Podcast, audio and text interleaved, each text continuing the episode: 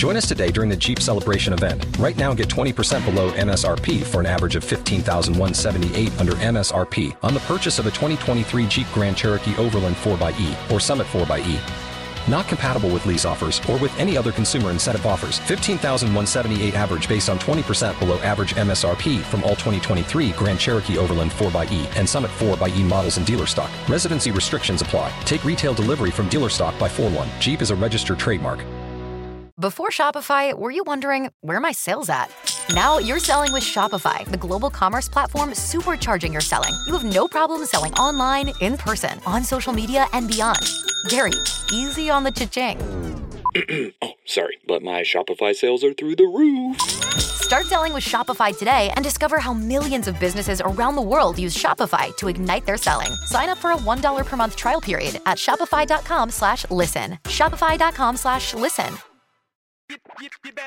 It's concepts with pivot. You understand just how we living. This for me is like rap religion. Open on beat cause we got this Skype. When it come to this, y'all, I can get it hype. When it come to this, y'all, calm has risen. How you living, huh? Yo, how you living, pivot? I'm going to be very selfish and turn this conversation around to myself. Yes, you should. Are you ready? Yeah, you ready. Okay, enough about... I'm going to be very Hollywood. Enough about me, more about me. She ready. Go ahead. What about you? I was talking to a comic that I can't name. Mm-hmm. And she told me that I'll never know what it's like to be a stand-up comic because... I haven't gone through the rites of passage. I haven't slept around the country for no room, you know, done the open mics and logged the hours of a stand-up comic. And so I'll never know what it's like. And then I said, well, I thanked her for her honesty. And I let her know that there isn't a night when I'm not on stage somewhere. And yes, I'm very lucky to have an audience that I've earned through my acting. And then when I'm not up there, I might be at the Dime performing for two people. You know what I mean? For a couple millennials that have no idea who I am, and it's heavy lifting.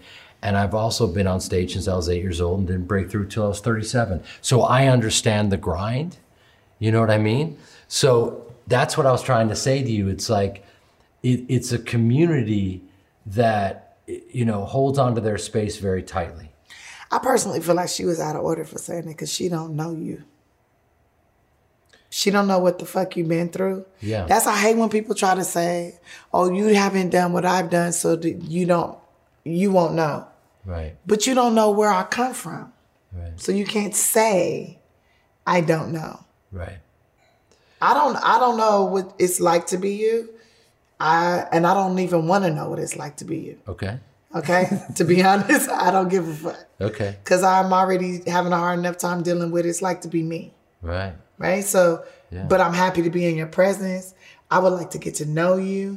I would love to get to enjoy you. I would love to watch you on stage and share you with all the audience and myself. Yeah. Right? So if you can do that, right. Fucking awesome. You're a comedian. Yeah. If you're scared to do that, you're not no comedian. Well, that's, you know, you are comfortable in your own skin. You're not insecure. Yeah, and this is a for rent. This is for rent. Yeah. This is a meat suit. This is temporary. Right. I'm renting this.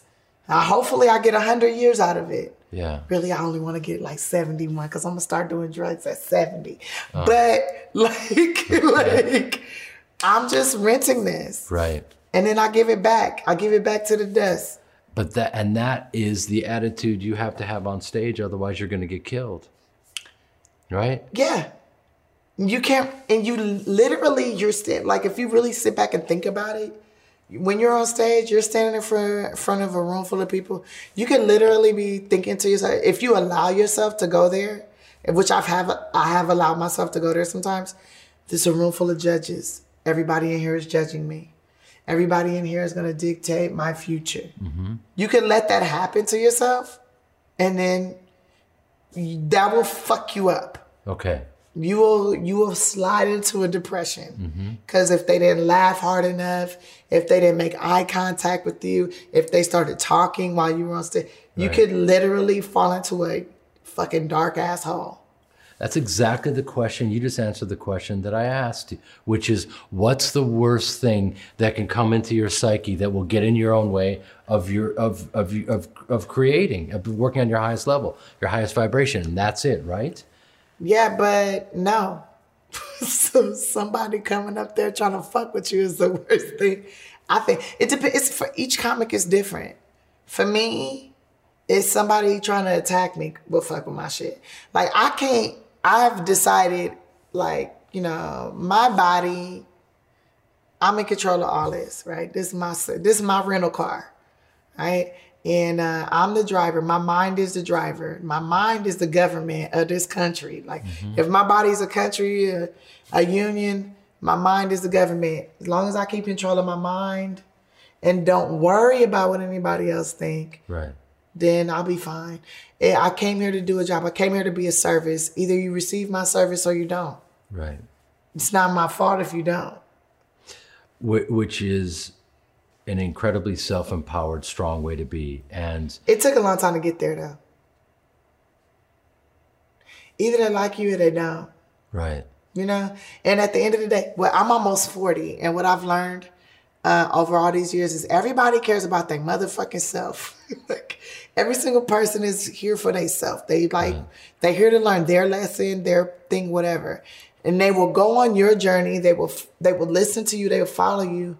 If you could tickle their soul, if you make them feel something. Right. So if you can make somebody feel something in the first 30 seconds of you, whether it's fear, joy, anger, whatever it is, any emotion you can make somebody feel in the first 30 seconds of meeting them, fear is really good. And that's a good one. It works very well. They will follow you, which is crazy. Or excitement, whatever. Okay. They'll follow you. Emotion is everything. You're an actor. It's going to be whoever said that to you about, like, you didn't pay your dues or whatever. That bitch was jealous. But she knows what she does know is that you know how to work emotions. You're an actor. You know how to work emotions. You know how to make people feel. So if you use that skill, if you really utilize your acting skill, you'll out-dominate her because she doesn't have that skill. You feel me? If you know how to, baby, if you can make somebody cry and then make them laugh 10 seconds later, God, you fucking beast. If you know how to make somebody angry, get them in their head like, what the fuck? Yeah, they fucking us. And they'd be like, yeah, and start to laugh.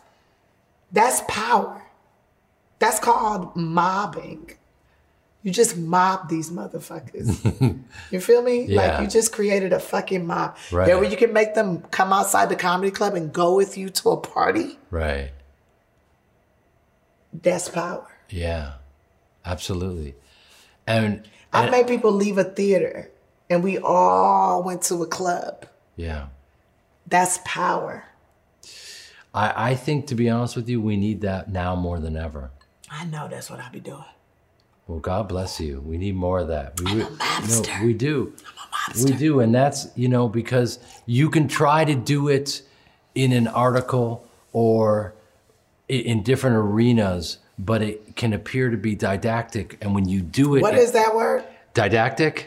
It means like overbearing, too much, coming down. But when you do it with comedy, when you're making them laugh and you get that message across, because the comedy is going to reveal a universal truth and crystallize these ideas that they, you know, maybe haven't thought about, but oh my God, you're right, we're with you. And then you add the intention, which is what you're talking about, and your emotions, and then you get them, you galvanize these people.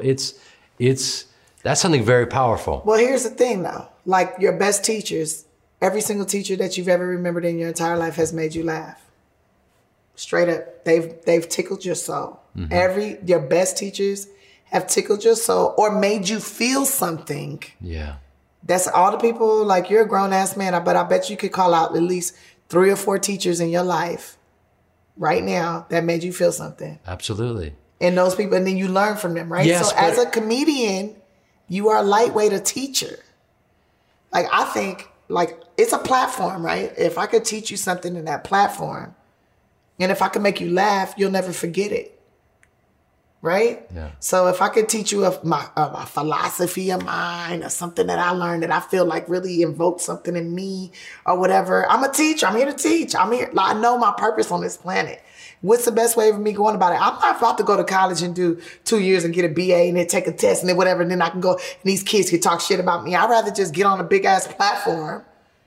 I did 10 years in these streets, really 20 years in these streets doing stand-up and struggling, whatever, grinding, and I started making money and whatever. I'm more powerful than a regular school teacher. And my platform, I could change somebody's whole soul, their whole mind frame on something. I'm more powerful than this teacher. Yeah. But I'm a teacher. Right. And you understand that responsibility. Yeah, sometimes I don't give a fuck though. Right. Because sometimes they don't give a fuck. Well, but that's the duality of life, and I get that, and it's beautiful. But do you feel the pressure sometimes to try to convey thoughts and ideas that will transform people, or you know what I mean? Because no. Sometimes I need to take an emotional shit. Sometimes you're gonna get a bag of bullshit. Sometimes you're gonna get a bag, like a regular teacher. Right. Don't go anywhere. How You Live in J Piven will be right back after we pay some bills. This is what's so crazy to me about comedy. What is amazing about it is you can watch someone and not agree with their ideology. No. And still have a great time. Yes. Because you know where they're coming from. Because especially if they're being honest. Right. It's like, well, I don't agree with shit they got to say, but I understand it. And that was fun. Right. Because it was like kind of an argument without you having to say anything. I've watched comics on stage and I'm like literally arguing with them in my head and laughing at everything that they're saying. Right. Because I know they're wrong. Right. But they believe what they're saying. And I love it. There's something magical about that. I love it. Yeah. Yeah. And also, it's just like with a little kid. Like if you think of this is, I learned from Richard Pryor. Like he said, people don't come to comedy shows to hear about your problems with it. They come to have fun. When you're on stage, think of yourself as a kid playing imaginary by yourself, right? When you're doing that by yourself, what are you thinking about? Nothing. Do you care for anybody watching you? No. What are you doing? Building my story. You're having fun, building your whole little thing, just enjoy your whole thing. People gonna have fun watching you, making your whole world like this, my kitchen, this, my this. You're making your own, like, people love watching kids play imaginary. Absolutely, and yet, Richard brought his problems on stage and exposed them to the world and was brilliant at it and somehow exposed his pain beautifully and perfectly. Because he played it on stage. He played it though. He played with it. It wasn't like he was in a psychiatric appointment. Like, right. So I did this, I did that. No, he was like living it. Right. But it was still conveying his pain. He was having fun exposing himself. Right. Right? Like, can't nobody expose you the way you can. Can't nobody, like, literally, you can't say shit about me I ain't said about myself already. Right. So you disarm them by being completely transparent and honest with yourself. So selfishly, I want you to, if you can, I'm an actor who hasn't done stand-up, and what would you say to me, what's the best way to embrace this journey as a stand-up comedian? I would say write every day, 10 minutes every day, 10 things that are true to you, that you find amusing. If you can do 10 minutes every day of writing, about things like with your hand, not in your voice memo or anything. Yeah. Like literally with your hand. Right. In a notebook. Mm-hmm. Write down 10 things that would make you smile. If you saw it, if you heard it, mm-hmm. if you felt it, if you smelt it, if you dealt it, like whatever it is, right? Yeah. 10 things every day. And then every time you got on stage, you talked about at least 5 of those things. And make you great. Do you believe that it's more important to be interesting than to be funny? Yep. Well, and your interesting shit is always funny. Right? Yeah. Even in a drama. Fucking, I watch Game of Thrones and I laugh all the time. Right. It's not a comedy. Because you're laughing at Pete Dinklage. First off, I want to fuck him. Don't even play that. You want to fuck Pete Dinklage. I would like him to be my side man. Interesting. That could be my boyfriend. Don't play with me. Okay. That's a sexy man. Okay, I'm going to get off Game of Thrones for a second because I'm not going to lie to you. I'm a little bitter. Why? You auditioned for it? You didn't get it part? No. Want me to break it down for you? Okay. Was you going to be from Littlefinger? You would have made a good Littlefinger. I don't even know who Littlefinger is. I don't know who Big Finger is. You don't even watch it? I don't watch it, and I'll tell you why. If you would have been Littlefinger, though, you would have killed that shit. I don't know who Big Finger is, Littlefinger. I don't give a fuck any of those people. I don't want to smell his finger, but I'll tell you this much. When we were closing down Entourage, I said to HBO, we need to publicize this shit. We've been on for 8 seasons, and they said, no, we're just going to go out quietly. And I was like, what? And she pointed to a throne. This is a true story. And she said, we have the rights to the book of Game of Thrones. And that's our new project, we're all in. And she pointed to that big ass throne. And so my reference with Game of Thrones is, our shit is ending, we don't have any love for you, your shit is done and played out. And now it's time for, a bunch of people that we don't really have any emotional investment in killing each other every week. So I don't give a fuck. No, so I have But y'all wasn't killing on there. If y'all would have been killing people, damn, that'd have been real LA shit. So I'm a little bitter and I need to get over it, but . Yeah, but you're doing okay. I think you're doing fine. I'm doing all right. Speaking of, if we would have done this interview at my house and you were saying like this was your house, I bet you have a big ass fucking house. Mm-mm. I bet you have a dope house. Well, that's because you're a cheap Jew.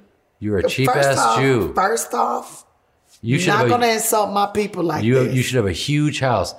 Do you? My house is huge because. Considering for my people. I don't even know what that means. You are a very prolific artist. I got 2,600 square feet at that house. And then I got another house that's 5,000, but I can't live there yet. Okay, so. Because I'm going to turn that into a group home. Oh, nice. Because too many people have been talking about I'm moving in the neighborhood, so I got to fuck them up. Okay, I'm gonna steer this back over to comedy really quickly. Yeah, you better, because I'm about to get real hood on your ass. I love it. Is it true that you had been workshopping your stand up at in the Long Beach Laugh Factory? Yes. Okay.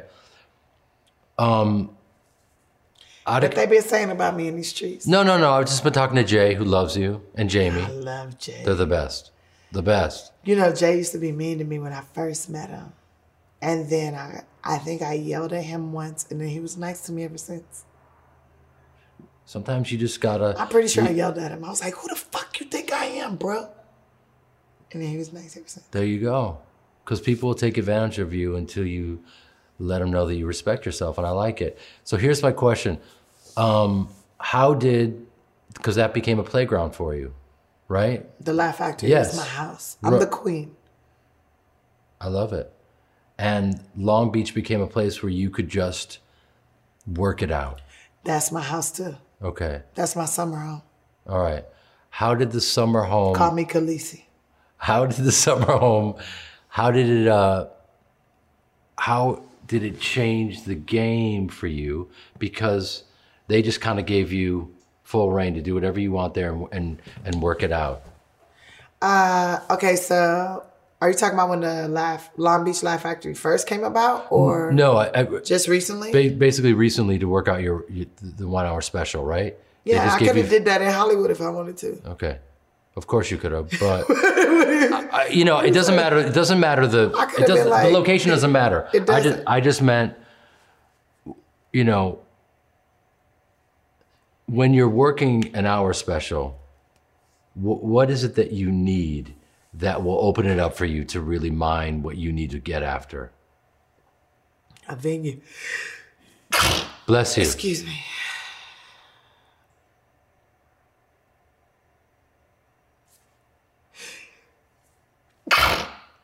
Two for good luck. Two for good luck. One more, maybe. Three for better luck.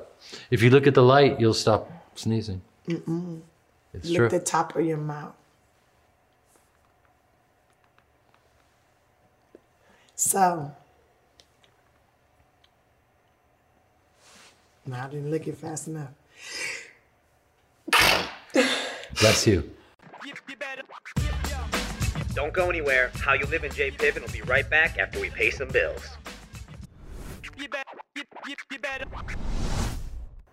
The thing about being able to workshop a 1 hour, yeah, is you just want to have an audience, right? I remember when I did my first 1 hour special, it was a little difficult. Girls Trip hadn't came out yet. I finished it. I finished shooting Girls Trip. And I was like, yeah, I'm gonna shoot my first 1 hour special. I hadn't even done a half hour yet. Just go straight to the 1 hour. And because I had done every single stand-up comedy show you could think of that was 7, 10, 15 minutes, but never the full hour or half hour. So I went straight to that with Showtime. And it's about having an audience that is attentive, that is willing to be a part of the process. So I don't know what it would have been like without social media, to be honest. Maybe in the 90s, if I was trying to do this, I would take out an ad in a newspaper or fucking tell a blabbermouth or two, or hire a publicist to blab it around town to get people to come out, or hire a promoter to get people to come. But on my first 1 hour special, I asked the Laugh Factory, hey, do you think you can give me an hour here, an hour there? And it was easy because at that time they had the San Manuel Casino, so I could drive out to there and I would do an hour there and then an hour at the Laugh Factory on a Wednesday, you know, and people came. But they didn't know they were coming to see me. They didn't know what they were coming for, you know? Mm-hmm. And in Long Beach, I had already a running situation there. So they would just allow me to stretch, you know? So it was good. When you know you're trying new material for the first time, and it's that's that great unknown, right?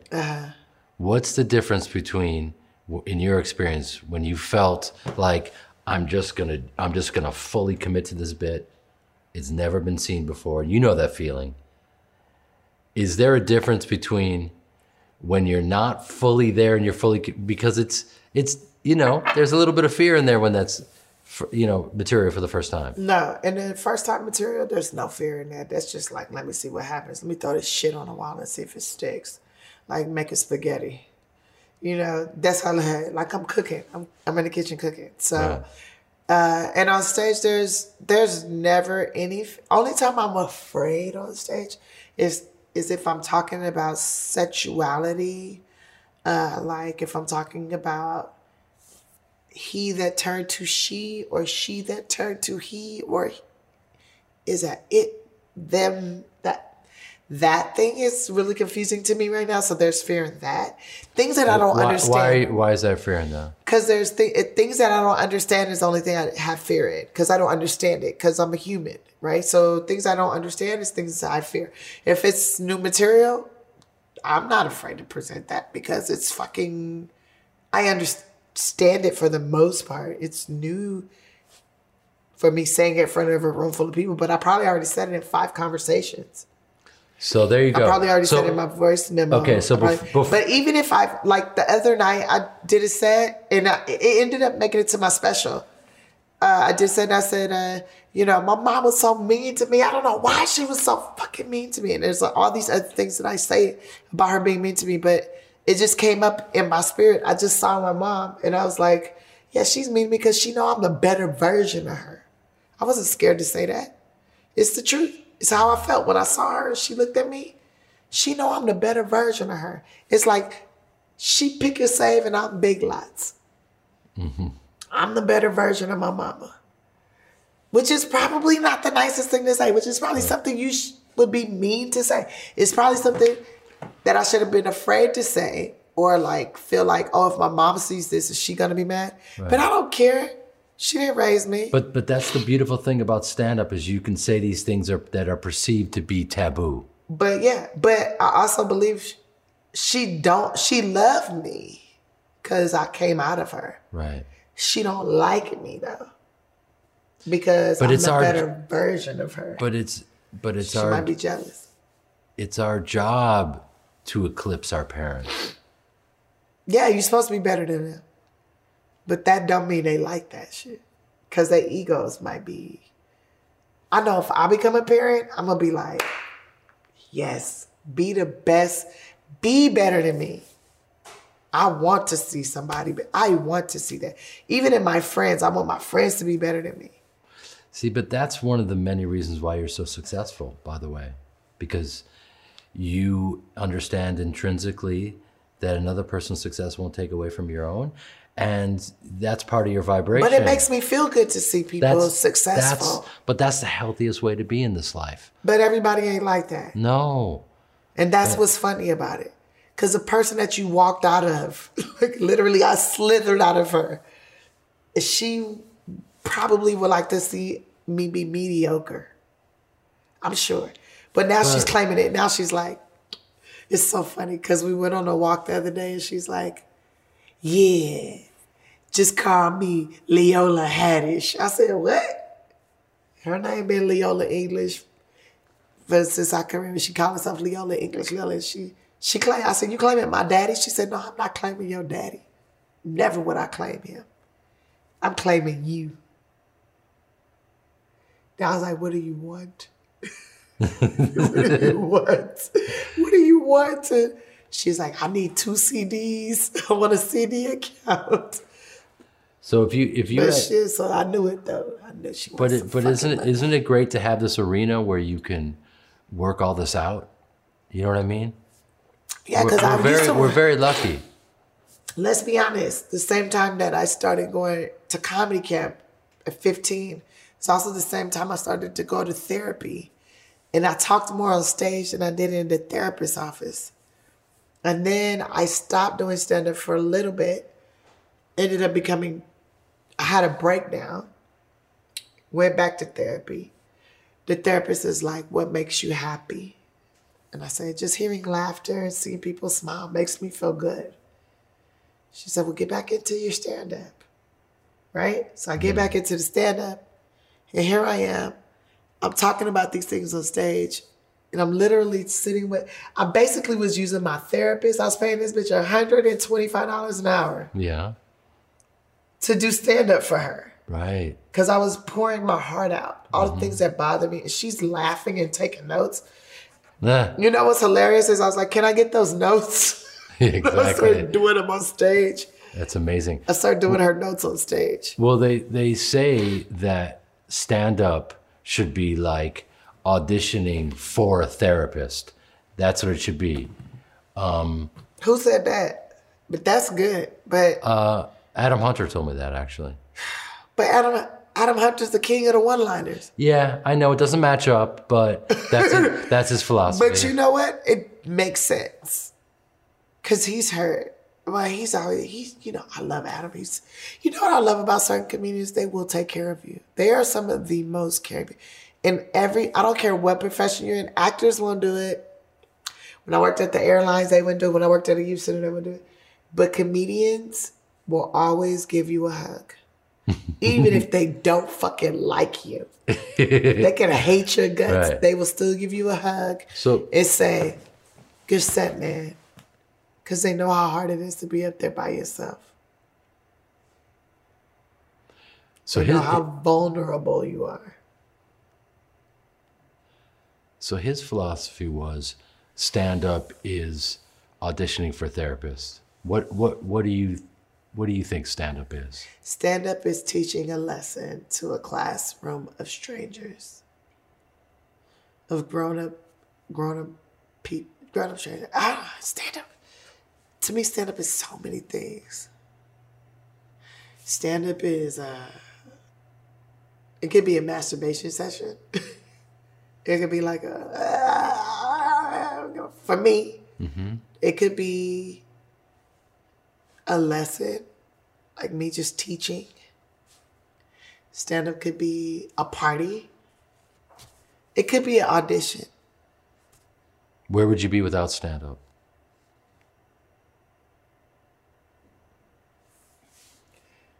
I don't know, that's my husband. Stand-up is my boyfriend, my husband, my everything. Like, I don't know if I would, I don't even know if I could function without it. I don't like even thinking about, like if Jamie banned me from the club, Jamie Masada banned me from the Laugh Factory for like a month.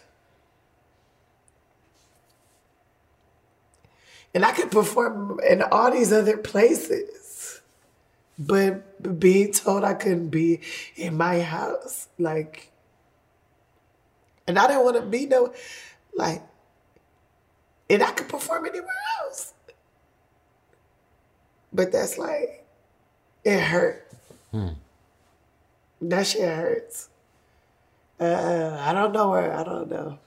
If I was a school teacher, I'd be the comedic school teacher. If I worked at the DMV, I'd be telling jokes. I'll figure out a way to do it funny. Yeah. So you would always find a way to convey. And when I was working at the airlines, I was like, in my boarding announcements, I would figure out how to tell a joke in it. Like, yeah, you would find a stage no matter what. I could not function without it. If it was like, you have to go 2 months, no jokes. Yeah, you couldn't do a joke detox. I couldn't function. I can't even comprehend that right now. It hurts my feelings. Yeah. I don't think people understand that. That hurts my feelings. Yeah. Like, I don't want you to say anything that's gonna make anybody smile or laugh for the next 2 to 3 months. I would probably want to die. I would probably die. Like, well, I would probably turn into a full-blown bitch. Well, thank God that you don't have to. I'm trying. Like, so, I'm swallowing my tears. So the good news is, I can't even look you in your eyeballs because you're really good at see. You're a little soothsayer, ain't you? This was fun. You're super good at seeing people's emotions. Look at you. Yeah. Well, look at you. Go be a therapist in your next show. Yeah. Is this a documentary about therapy for comedians? Yeah, I mean, listen, I'm very lucky in the way that I'm taking this journey and. I want to eat something from Argo's. Okay. That was a non sequitur. I love it. I want some Lego Stevens. Let's do it. How You Live in J. Piven is a Cast original podcast in association with Common Enemy and Tenderfoot TV. Producer is Kyle Tequila. Theme song by Common. Executive producer for Cast is John Svack. Executive producers for Tenderfoot TV are Donald Albright and Payne Lindsay. Executive producers for Common Enemy are Jared Einsen and Dave Osako. Catch all new episodes of How You Live in J. Piven every Wednesday, wherever you get your podcasts.